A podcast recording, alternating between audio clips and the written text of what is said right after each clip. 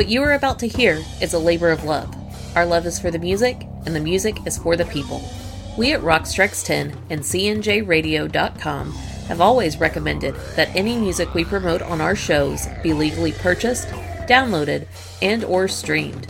We feel this way not only for our network of shows, but for all music-based shows. By supporting the artist in this way, more music can be created and the industry as a whole can prosper. The music is owned by their respective labels, or hopefully by the artists themselves. This broadcast is owned by CNJRadio.com. Our only mission is to promote the music we love and promote the legal purchase of it. Enjoy the show and turn it up. Welcome to Rock Strikes!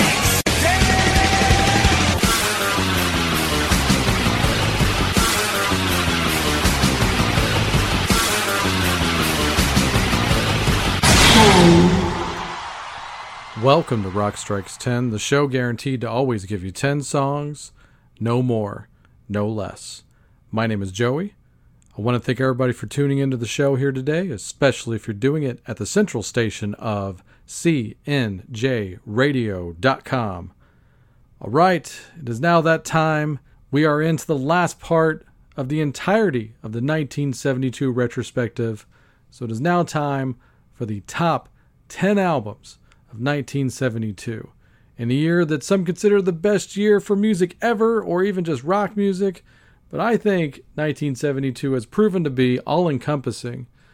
It's definitely one of the great years in music history. I'm not going to hang my hat on it being the best year ever, but this top 10, it's a beast, I gotta say. If I do say so, and I, you know, I didn't write a note on any of these records, but I'm very proud of this list in a sense that it's it's really really damn good. So join me, won't you, right here?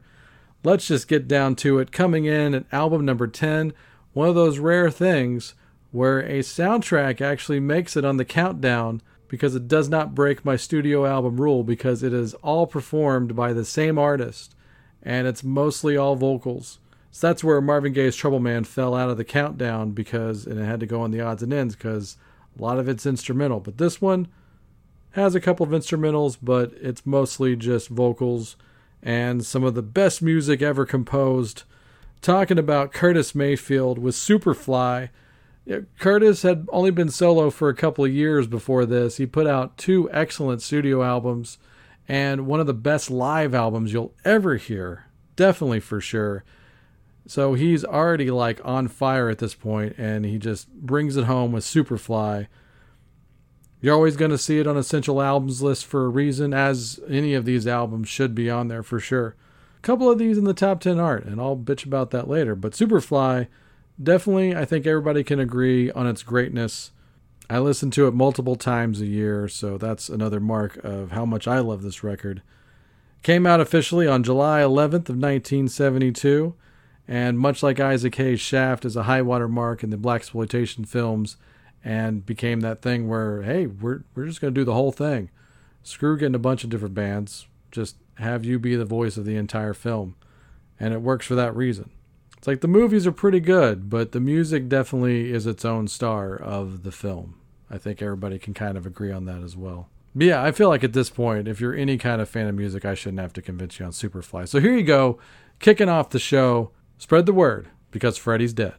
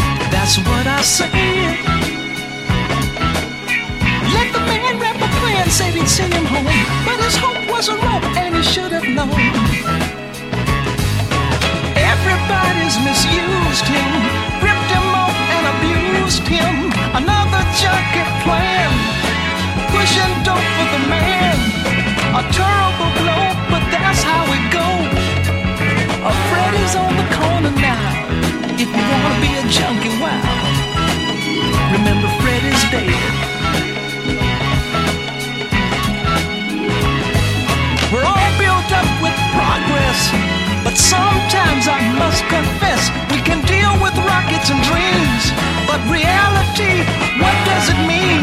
Ain't nothing said. Cause Fred is dead.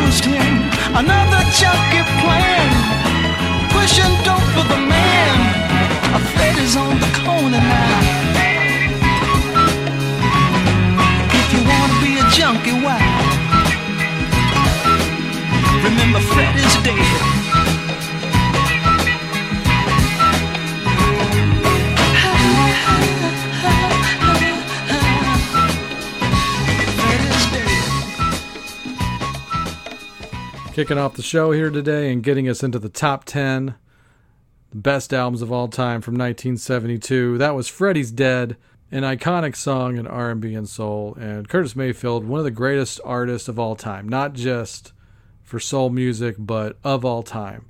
I've often said many times over, the world was a better place when Curtis Mayfield was a part of it. So yes, rest in peace, Mr. Curtis Mayfield. You were one of the all time greats.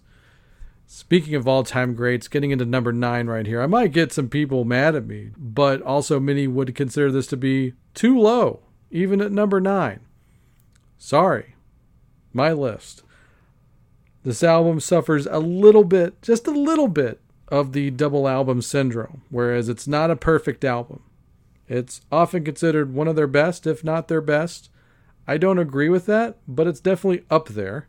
This album came out on May 26, 1972, produced by Jimmy Miller, recorded in about four major studios all over different points of the world. It is The Rolling Stones with Exile on Main Street. And while it's not a perfect album, it does contain some of their best material of all time. It actually includes probably my favorite, favorite, favorite Rolling Stone song of all time, Tumblin' Dice. But I'm not even going to play that to represent this album. Tumblin' Dice is less obvious than some of the other songs I've played on this countdown, but I like to go with a different song here. I almost chose Rocks Off because my buddy Logan considers that to be one of the great album openers of all time. But I'm not going to go with either of our main choices off this record. I'm going to lean over here into track two. Just one of the great Stones boogies of all time. It's a quickie, it's in and out in just a little over two minutes. But it's one of the best examples of what the Rolling Stones do, which is to rip this joint.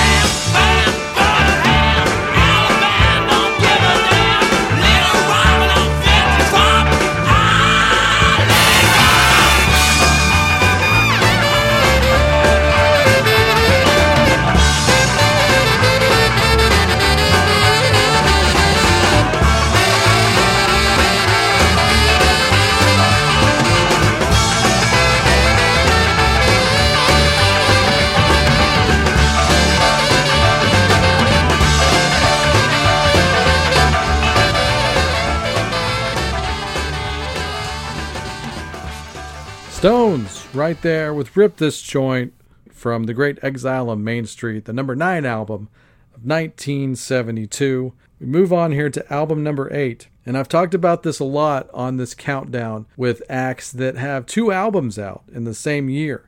And this artist also did the same thing. But I'm not considering this a tied entry like I have with Al Green and the Raspberries beforehand. The album that preceded this, that came out earlier in 1972, I like okay. I didn't even think to put it in the top 50 of 1972, honestly. And I don't mean that in any insulting way. A lot of people love the album that I didn't put on the countdown here, but with everything else that I've had on this countdown, and as good as the follow up album to this is, I just couldn't in good conscience give it a shared entry or as a tie. So get your pitchforks ready. Album number eight is Talking Book by Stevie Wonder. Now, the album that preceded that I just mentioned, Music of My Mind, came out earlier, 72. It's okay. I just I've never really felt that record. It's got a few good songs on it. But to me, Talking Book is like the first like of this 70s era of his where it's like, okay, this is a record. This is greatness right here. It's it's pretty much a damn near perfect album. And I don't know what happened in the six months between releases, but it was something else, man. Like Stevie just came into his own on this record, which to me was the beginning of a four album period where he's just putting out his best stuff of his entire life. Go on this run here. It's Talking Book, Innervisions, Fulfillingness' First Finale, and Songs in the Key of Life, of course. But here we're talking about Talking Book. It came out October 28th, 1972. Of course, produced by Stevie, co produced by Robert Margouleff and Malcolm Cecil. Stevie probably playing at least a dozen instruments on this album. Stevie, of course, being credited with being the lead vocalist and main piano player on the album, but he's got some drum credits on there too. Stevie does play the drums if you didn't know. There's clips out there. But yes, Talking Book, definitely one of the great albums of all time. Any album that has You Are the Sunshine of My Life and Superstition, and one of the ultimate epic ballads closing off the album, I Believe When I Fall in Love, It'll Be Forever. You just can't go wrong with this record. And I love this one right here. Definitely got a Curtis Mayfield vibe on this from day one, and it's still one of my favorite songs on the album, if not my favorite. It's hard to beat Superstition, though, but I'll say the best deep track on the album, the award goes to this one right here. This is Maybe Your Baby.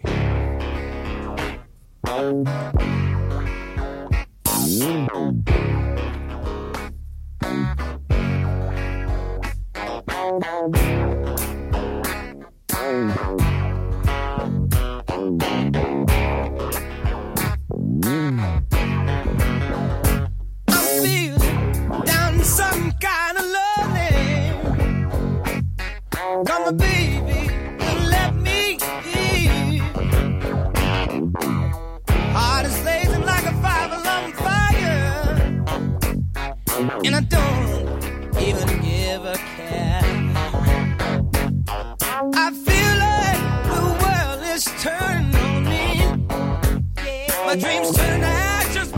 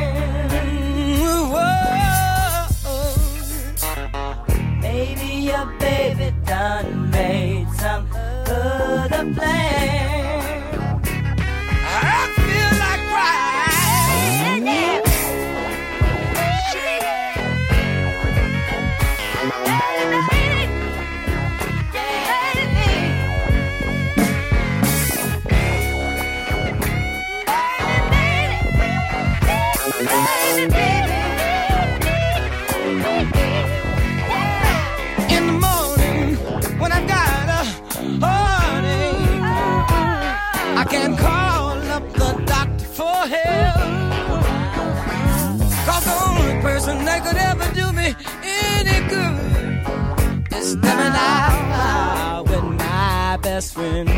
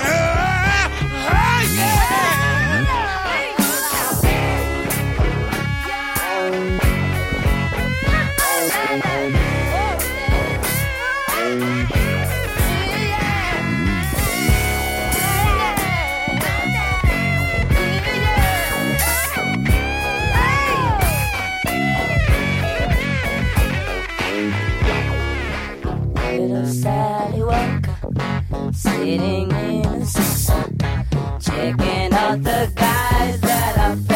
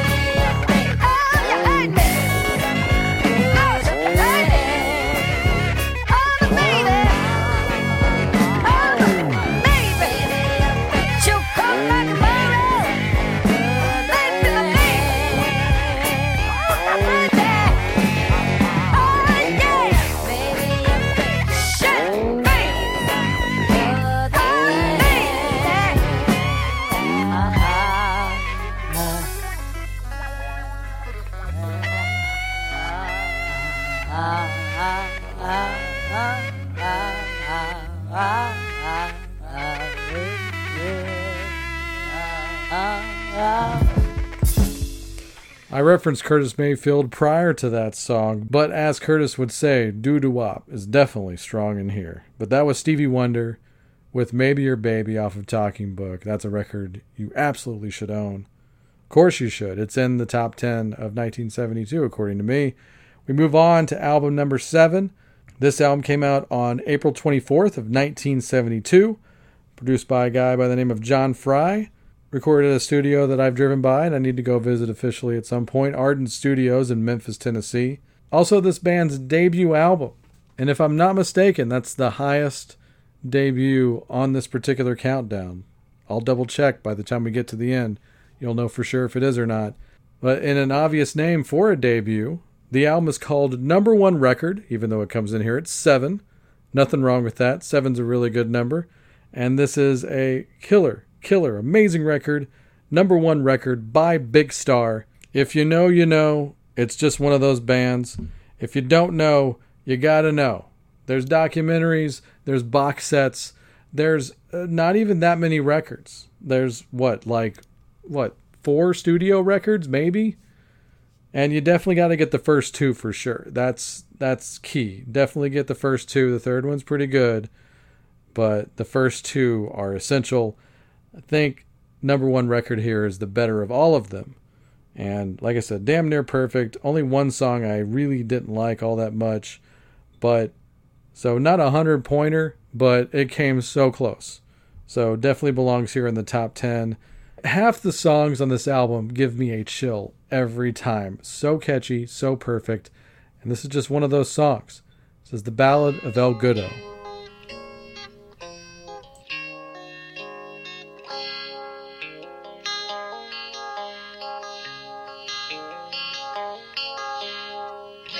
Years ago, my heart was set to live. Oh, and I've been trying hard against unbelievable odds. It gets so hard in times like now to hold on. The guns they wait to be stuck by. At my side is God.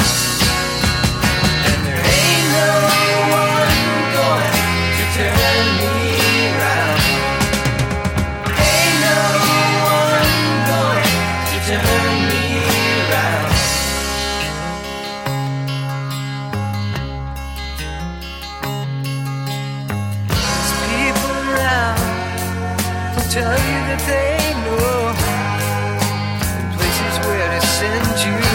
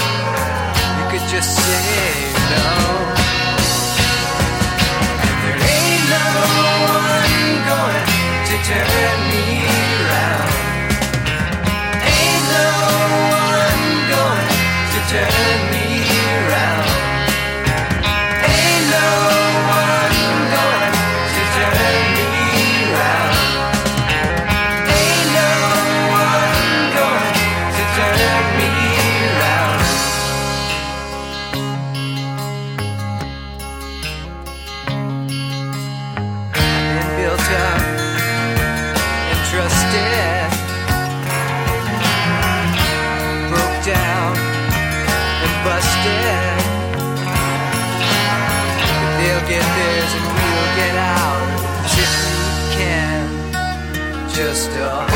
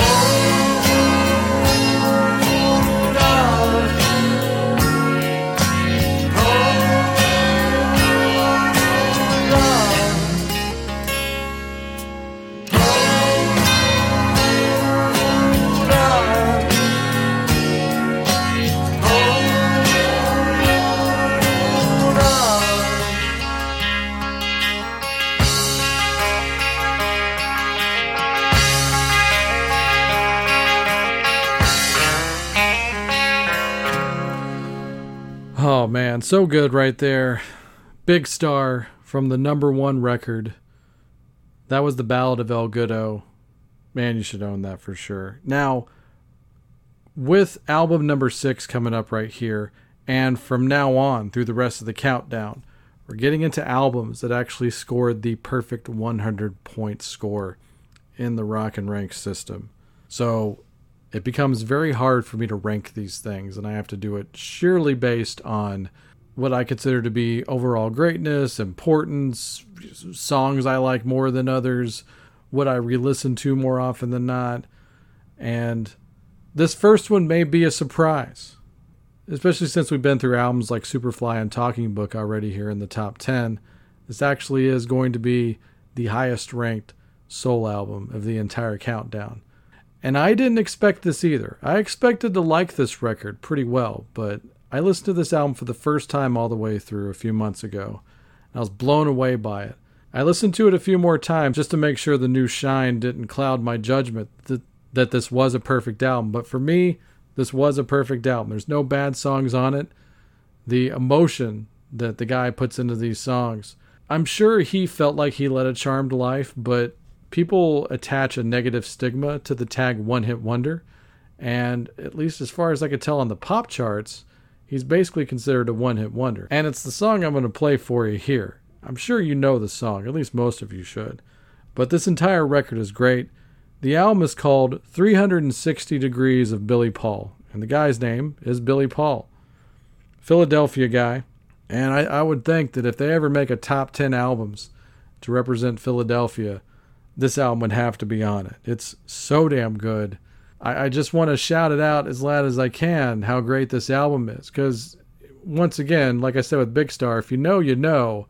But when you talk about these big monster albums, like a Talking Book or a Superfly, people don't bring up 360 Degrees of Billy Paul in the overall conversation, but they should. It's just that good. So I don't know what else I can say about it. And kind of like what I was talking about when I play other entries here in the countdown, I feel like if I didn't play this song, I wouldn't be representing 1972 right. Even though this is the hit and it's his soul hit, apparently, in the pop charts, it's just a perfect song. Every time this song gets me. I can't like 100% relate to this song, maybe on a lower level at some point in my life, but man, it doesn't matter. When the song takes off, there's almost nothing better. So here you go. For the number six album of 1972, this is Billy Paul with Me and Mrs. Jones.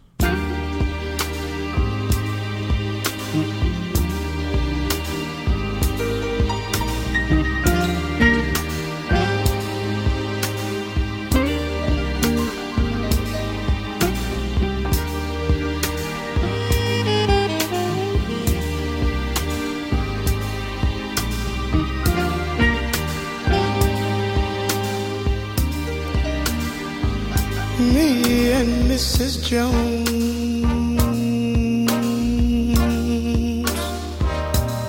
We got a thing going on.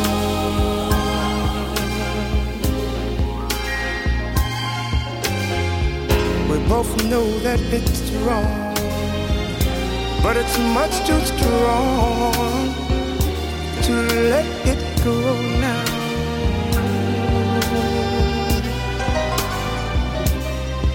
We meet every day at the same cafe, 6:30, and no one knows she'll be there. Holding hands, making all kinds of plans, while the jukebox plays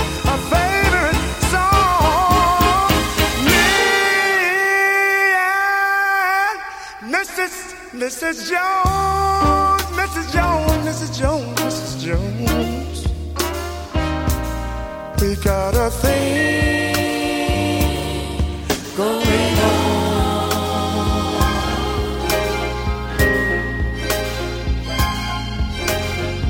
We both know that it's wrong, but it's much too strong to let it go now.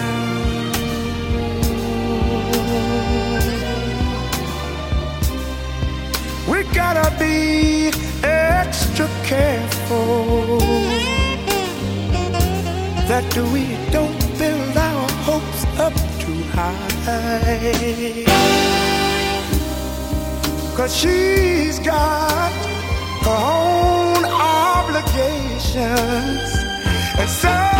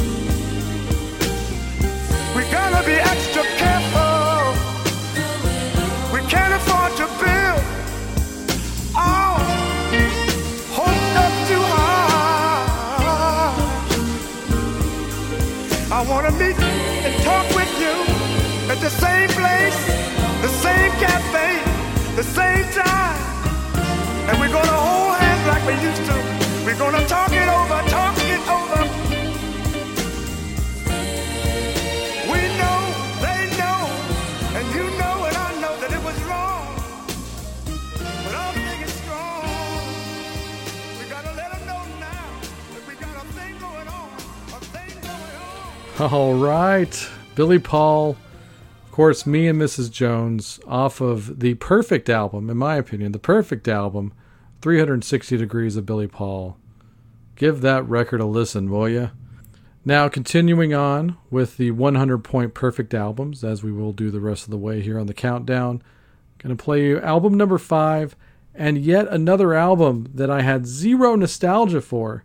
And looking at the albums in advance, maybe on this list, I probably would not have expected it to be in the top 10 or maybe even the top 20. But as just one of those things that happened to me about a year or so ago, my friend Steve, my former coworker Steve, he put this record in my hand. He had he's one of those guys, man. He is so giving, he's so generous. And you know, a lot of record nerds wouldn't even think to do something like this. He is such a fan of this record that he gave up one of his original pressings of this album and just gave it to me because he's like, "Do you have this?" And I'm like, "No." And he's like, "You really should have this record. It's one of my favorite records ever. I'm just going to give it to you." Because he had upgraded it with one of the 180 grams that came out reissues. And like, you know, fucking record nerds like that are in it for the baseball card factor wouldn't even think to do something like that. And Steve is just so selfless anyway. And, you know, after a few weeks I finally listened to it and I was like, "Holy hell." Okay, now I understand why people like this guy so much. Cuz, you know, this is somebody that I've always been aware of pretty much ever since I've been alive and listening to music and he's been around and I've liked a few songs but I've never really been a fan. And of course the big musical critic, you know, hipster pivot is to just say, "Well, I only like him with the original band that he was in." But if you just do that, you're missing out because this guy over here, Rod Stewart, when he first went solo, he was putting out some killer shit. And proof positive with this album right here that came out on July 21st, 1972 called Never a Dull Moment and absolutely correct. A absolute spot on album title. Legit never a dull moment. Every song on here is great. Every performance is great. He's doing covers on here. Like half the album is covers, but you wouldn't even know it. Like he does a Dylan song. I didn't know it to be a Dylan song. He does Jimi Hendrix Angel, which is like, okay, I know that song, but he kills on it. And then he closes with Sam Cooke's Twisting the Night Away. I mean, I love Sam Cooke. Sam Cooke's a damn legend. He's iconic. I miss the guy. I think that might be the best version of the song. I really do. And you still got like that faces attitude and faces snarl on some of these songs. And the song I'm going to play for you right here is it really puts that part forward. This is the album opener right here, which he co-wrote with Ron Wood from the Faces and of course a band we played earlier, the Rolling Stones. But before he was in the Stones, he was doing some amazing stuff with Rod right here. So, to further entice you to check out this album, if you never have before, then I feel like this one will do it for you. It did for me. So, here you go Rod Stewart from Never a Dull Moment. This is True Blue. Never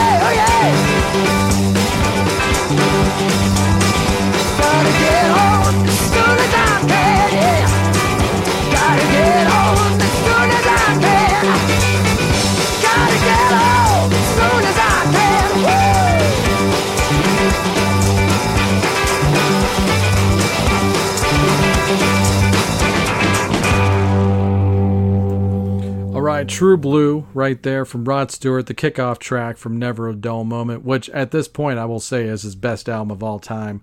I trust Steve's judgment for the most part, but I'm going to listen to a few more Rod albums from that time period and, and get back to you on that. But all the rest of those albums have some big competition with that record. Eh, You know, I was talking about the covers earlier. He freaking covers Etta James, I'd Rather Go Blind, which I feel like no one should ever touch that song because when Etta James does it, it is is just the most. It's awesome. Rod Stewart does it, and I didn't even blink. I was like, yeah, he does a great job. that motherfucker. So, all right, album number five right there. We go to album number four. Speaking of great voices, British gentlemen, stuff like that. Well, maybe not so much gentlemen when it comes to these guys, but we do love them. Coming in at number four is one of the great rock and roll bands of all time, Slade, with their album Slayed. It's not self titled because it's spelled S L A Y E D with a question mark. So I guess I should have said Slayed? Yeah, okay. But yes, this album came out November 1st, 1972, produced by Chas Chandler of Animals fame and Hendrix controversial fame. He's been accused of murdering him. Anyway, getting back to Slade, man, the amount of hit singles and killer albums that Slade were putting out in the 70s, it's just monstrous. You got to go through the whole thing. Some of the best rock and roll you'll ever hear in your life. Noddy Holder is one of the great singers ever. I, I, I don't really know what else to say. I don't have a lot of insight, and I didn't grow up with it, but I got there as soon as I could. Should definitely thank Quiet Riot for opening my eyes, even if they were resistant to it in some weird way, retrospectively. But I will always feel like I'm indebted to them for, you know, just being awesome, but also turning me on to Slade. And I would hear so many echoes of the influence just on this record in particular, on other albums by some of my favorite bands of all time. It's everywhere in my favorite records of all time.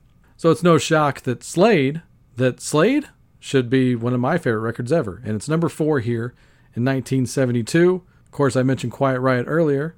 First time I heard this song was, of course, by Quiet Riot. But the original version right here, and it's not just been covered by QR, but a lot of other bands as well. So turn it up. This is Mama, We're All Crazy Now.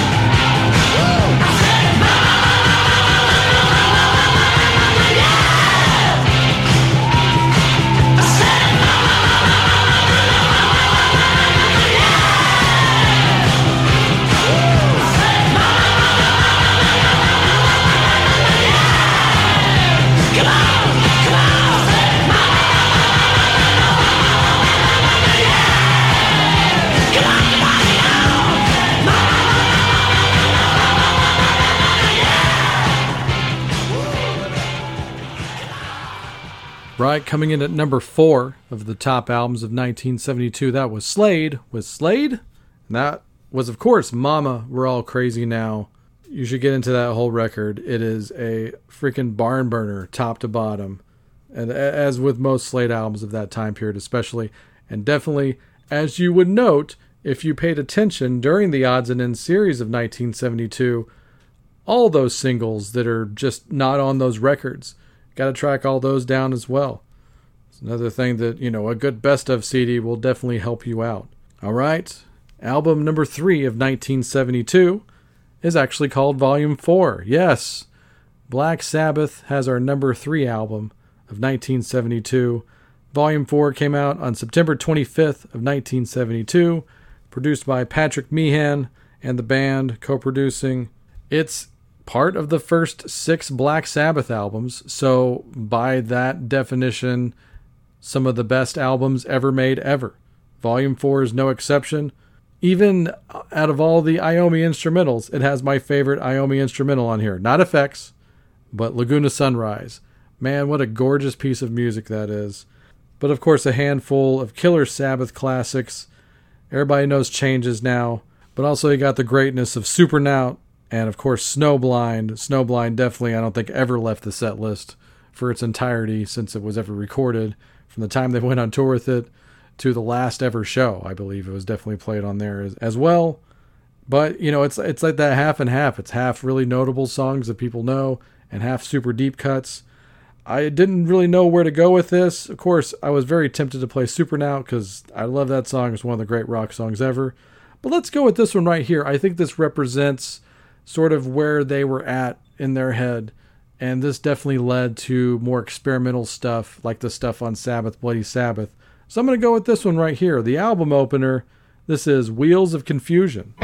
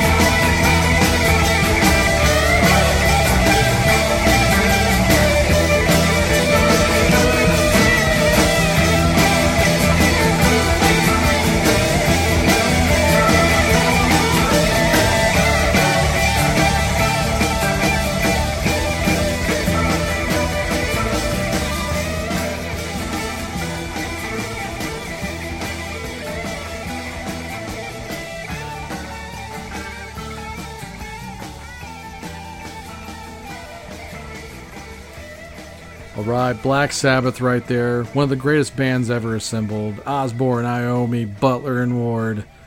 Man, what magic they made on tape right there. And throughout all those initial Sabbath albums, there would be those instrumentals that kind of come in there and become the jam part of the song. They all have names to them. Like even on Paranoid, like the jam at the end of War Pigs is actually officially called Luke's Wall. And the preamble to Fairies Wear Boots is called Jack the Stripper. And on that particular song, on Wheels of Confusion, that song that trails off is called The Straightener. So, little fun fact for you if you didn't know that. And yes, of course, Volume 4, a perfect album. You should have it. You should also, once again, I'm going to say it again, you should have the first six Sabbath albums and also Heaven and Hell Mob Rules. And you're good. Some of the other albums are pretty good, but those eight albums are the best. Okay. A lot of bands can't say they have like eight damn near perfect albums, but Black Sabbath can. Another artist that probably easily has eight great albums, if not more, is the gentleman that occupies album number two. I, sh- I should say band because it does seem like a band effort, especially the way it's dialogued in here. You know, I don't know, but obviously you got to have the auteur, and then you got to have some people to lean on. And without that chemistry and without the thought going into all this stuff, maybe this perfect storm doesn't happen. Because some would argue once this particular chemistry is gone, then it was never the same again. Not that it wasn't still good, maybe not as great. You know, hey. And I'm stalling a little bit because I'm a little nervous. But coming into album number two, this album that came out on June 16th of 1972, produced by Ken Scott and co-produced by the person who sang on this album, is an album called The Rise and Fall of Ziggy Stardust and the Spiders from Mars. Of course, a David Bowie record. But you know, let's see that band effort there and the fact that the band is pictured, you know, within the imaging of the album. It's not anything that he did that often. Seems like most David albums are very much just albums that he did. At least he was the leader. This one does seem and feel like a band effort. And this is one of those records I obviously knew it would do well. There was that potential for it to be number one for sure. If you look through the list in advance, you might even go, okay, that's going to be number one. And when I went to review this for this particular countdown, I tried to listen to it with a critical ear. It may be past the point where I can listen to it with a critical ear, but my ear, regardless of where it is, it tells me that this is a perfect album top to bottom. There's apparently not a bad song on it. It's a hundred pointer, and you must own it. I definitely highly recommend if you if going the CD route. There was a good double disc special edition version that came out a while back with some of the other singles that weren't even on the record or B sides. Well worth tracking down. And another thing that makes this like his Sergeant Pepper, if you will, there were like two huge singles that were left off of Sergeant Pepper because they were singles. So that by that rule at that point, you don't put it on the record. So which was Strawberry Fields Forever and Lady Madonna. I mean, imagine if Sergeant Pepper had those songs on there. Now imagine if this album had all the young dudes on it, which timeline wise could have been a reality. Imagine that. Also, imagine if the great single John I'm Only Dancing was on this record. Wow. Oh. and I'm sure I'm leaving something else out. Bowie was always putting singles out. The other cool thing you can tack on Hunky Dory to this, like, there's like two or three songs on Hunky Dory that really sound like the true predecessor to this album, especially with the opener changes and the closer Queen Bitch. Obviously, the Mick Ronson contribution is, is big on those songs, but it just became a perfect thing once you get to Ziggy Stardust. It's heralded for a reason. It's just one of those albums. We can all agree on it. At least I hope we could. It's perfect. And it's really interesting. Some of my favorite songs on this record, I felt like at one point they belonged to me, which were Starman and Moon Age Daydream. And over the last few years, especially since David has left us, I feel like those songs kind of belong to the world now. I'm not mad that they're not, quote, not my songs anymore. Kind of happy about it because for the longest time, it really apparently just seemed to be all about the title track. So now I'm going to do the weird thing and go back to that because I feel like nowadays the title track really doesn't get a lot of love. So why not? to represent the rise and fall of Ziggy Stardust and the Spiders from Mars, here's the song that tells the fictional tale Ziggy Stardust.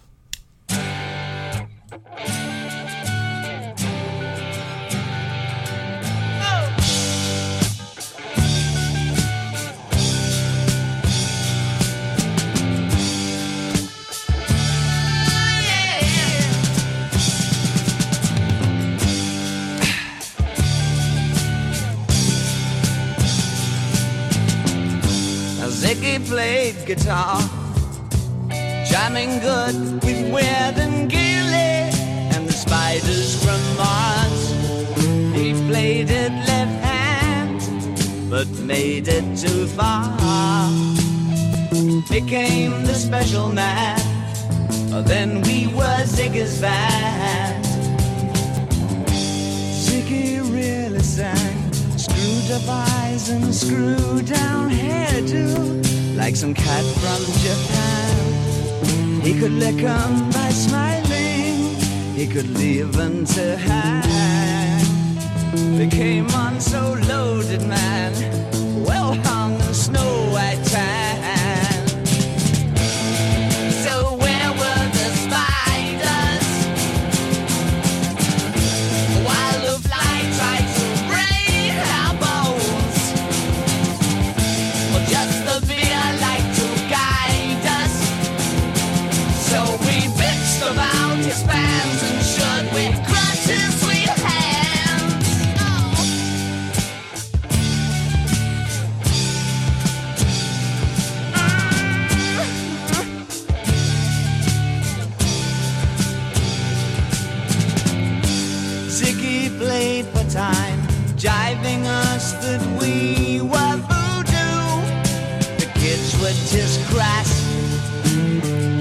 was the Nazz with God given ass. He took it all too far, but boy, could he play guitar.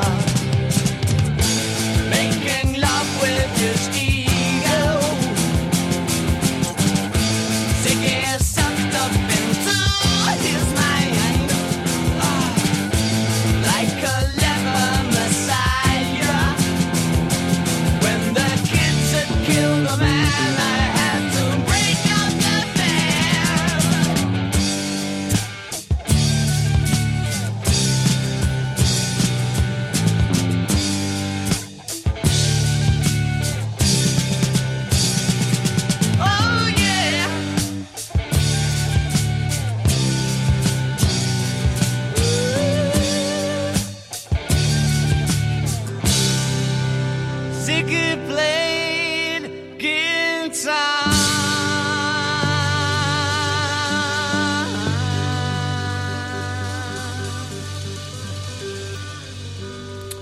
Coming in at number two of the top albums of 1972, and any other year without this next album, it would have easily been number one. And I almost feel bad putting this album number two. It's so perfect. I feel like I should have just copped out and said, you know what, it's tied. These top five albums are just all tied. Screw it. But no, I went ahead and ranked them as painful as it was. That was, of course, Ziggy Stardust by David Bowie. But officially on that record, really, it's just credit to the Spiders from Mars. So yes, Rise and Fall of Ziggy Stardust and the Spiders from Mars. You just can't freaking go wrong, and you must, must have it for sure. And of course, this next one is a must-have. It is my favorite album of 1972. I don't even have to look at the notes on this one. The only time I'm going to the notes is to get the official release date because I'm not that guy that ever knows release dates of records. Thankfully, I'm at least not that nerd. But this album came out on June 30th, 1972. What to say? There's been some amazing bands just in this top 10, but of course, throughout this entire top 50, I've talked about bands like Black Sabbath and even Slade or the Rolling Stones or Kool and the Gang. Those are some of the best bands ever assembled. I put this band up there with any of those bands. Probably my overall favorite band ever assembled. The original Alice Cooper. Course, in 1972, it was all about Schools Out. And I say all about because the initial trajectory and to this day, it's all about Schools Out. And I'm not hating on the song Schools Out, the title track. It is absolutely 100% one of the greatest rock songs, and not only songs, but anthems of all time. I'm recording this a few days after the school district around here got out, and you know that song was blaring out of at least a few cars. Not as many as it used to be, but it's still out there. It's still in the air, you know? And that's what makes it one of those songs. It's going to be around forever. And I love that. One thing I would love to get across if my show never does anything else, if I never do anything else, I want stuff like this to get out. Like, it needs to be known that this is a perfect album. It's not just a one song show pony. Kind of in the same way of, like, you know, what's another good example? News of the World. Man, that thing, that might be a perfect album too. And people really only know it for those two songs. It's really sad. And these initial Alice Cooper records, of course, especially Love to Death, Killer, this one, Billion Dollar Babies. The, this four album run, absolutely perfect. 100 pointers, all perfect albums. I could definitely make arguments for stuff that came before and after it, but these are four perfect albums. School's Out should be known as a great album. It should be absolutely put up there with Ziggy Stardust or Exile on Main Street or any of these records. It deserves it. It's that great. Much credit to Alice, Dennis Dunaway, Michael Bruce, the late great Glen Buxton, and of course the great Neal Smith, and Bob Ezrin at the helm right there. An important sixth member of the band at this point for sure. I just love it. I just love it. It's hard to not say this is the best Alice record, but then I think about those other records. I'm like, gosh, shit. They're really all tied. I've been more of a champion of this album more than any of the other ones because of all the things I just said. There's just some amazing, amazing, perfect songs. The arrangement on these things are top order. Love it all. Gutter Cats, Blue Turk, Public Animal. Man, it's all great. I'm going to go with this one right here. I just kind of went with, well, what's going to be a great closer? Even in an album that has a song called Grand Finale, I'm going to go with this one as the closer. I just don't think you can go anywhere else after this song. So, closing off the show here today, and to represent the number one album of 1972, this is the original Alice Cooper group with My Stars.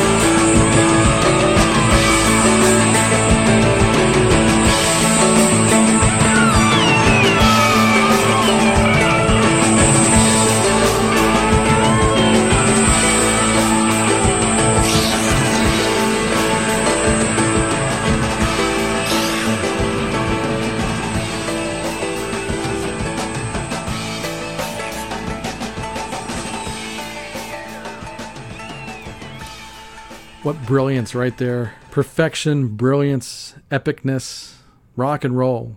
It's all there. Alice Cooper with My Stars from the album School's Out, the number one album of 1972. Hopefully, not just my opinion. Let me know what you think out there. It's okay to disagree with me. I'd love to know what your favorite stuff is out of the entirety of these top 50 albums. But if nothing else, please check out School's Out. Buy it. Buy it for someone. Buy it for five different people. Buy it. It's great. It's perfect. All right, I'm going to go ahead and get out of here. A couple of things on the horizon right here. What you know, as of this week, we're knee deep into watching Stranger Things season four. I really enjoyed those Stranger Things episodes that I did a few years ago. So there's definitely going to be a season four episode coming up for me here on Rock Strikes 10. And if you haven't heard those, go back and check those out in the archives. Of course, the next year we're going to tackle. I am already way into 1982. I'm actually almost done listening to all the records at this point. I'm killing it right now. And hopefully, I'll get to do more countdowns before we get to the end of the year here. So, plenty of things to look forward to. Big things doing on Rock Strikes 10. And I ask and implore you not just to only buy a lot of these records here on the list, but to stay along for the last few minutes here of the show. Check out the plugs featuring my better half Nola, followed by the best damn outro song in all the podcasting business. Take it away, Nola. We would like to thank you for taking the time to listen to the show today. You can reach us on Facebook or Twitter. We love getting messages and always do our best to respond.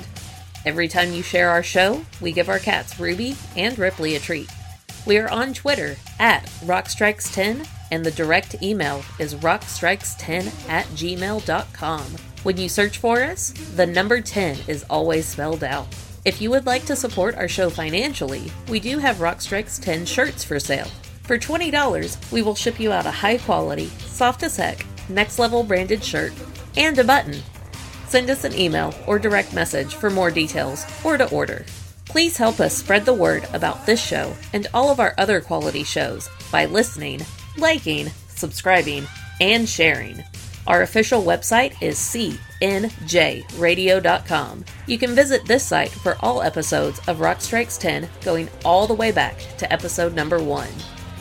While you're on cnjradio.com, check out some of these other quality shows. The Wrestling House Show, a pro wrestling podcast unlike any other. The Synaptic Empire audio transmissions, hosted by Randy Brown, a true alternative. The Last Theater, starring Chris, where cinema's trash is treated like treasure. And the I Am Vinyl podcast with Pete LaRussa and occasionally Joey. We also highly recommend that you check out our good friend Mark Strigl, who can now be heard exclusively on SiriusXM as part of Ozzy's Boneyard and Hair Nation. Last, but certainly not least, we would like to give an extra special thanks to the great Pete LaRussa and the band Spacebeard for the best outro song in the business. Go to facebook.com slash spacebeardband to purchase their music and make sure to tell them that Rock Strikes 10 sent ya.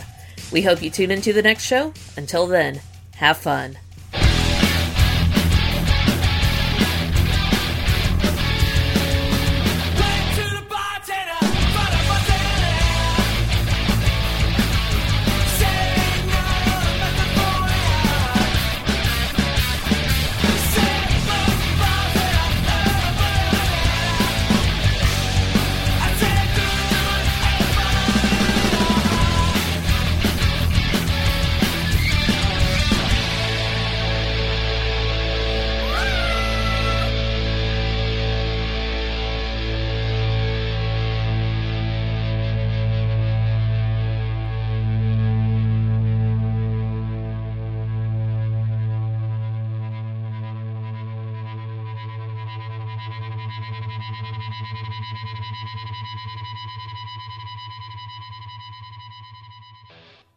Post game show is brought to you by.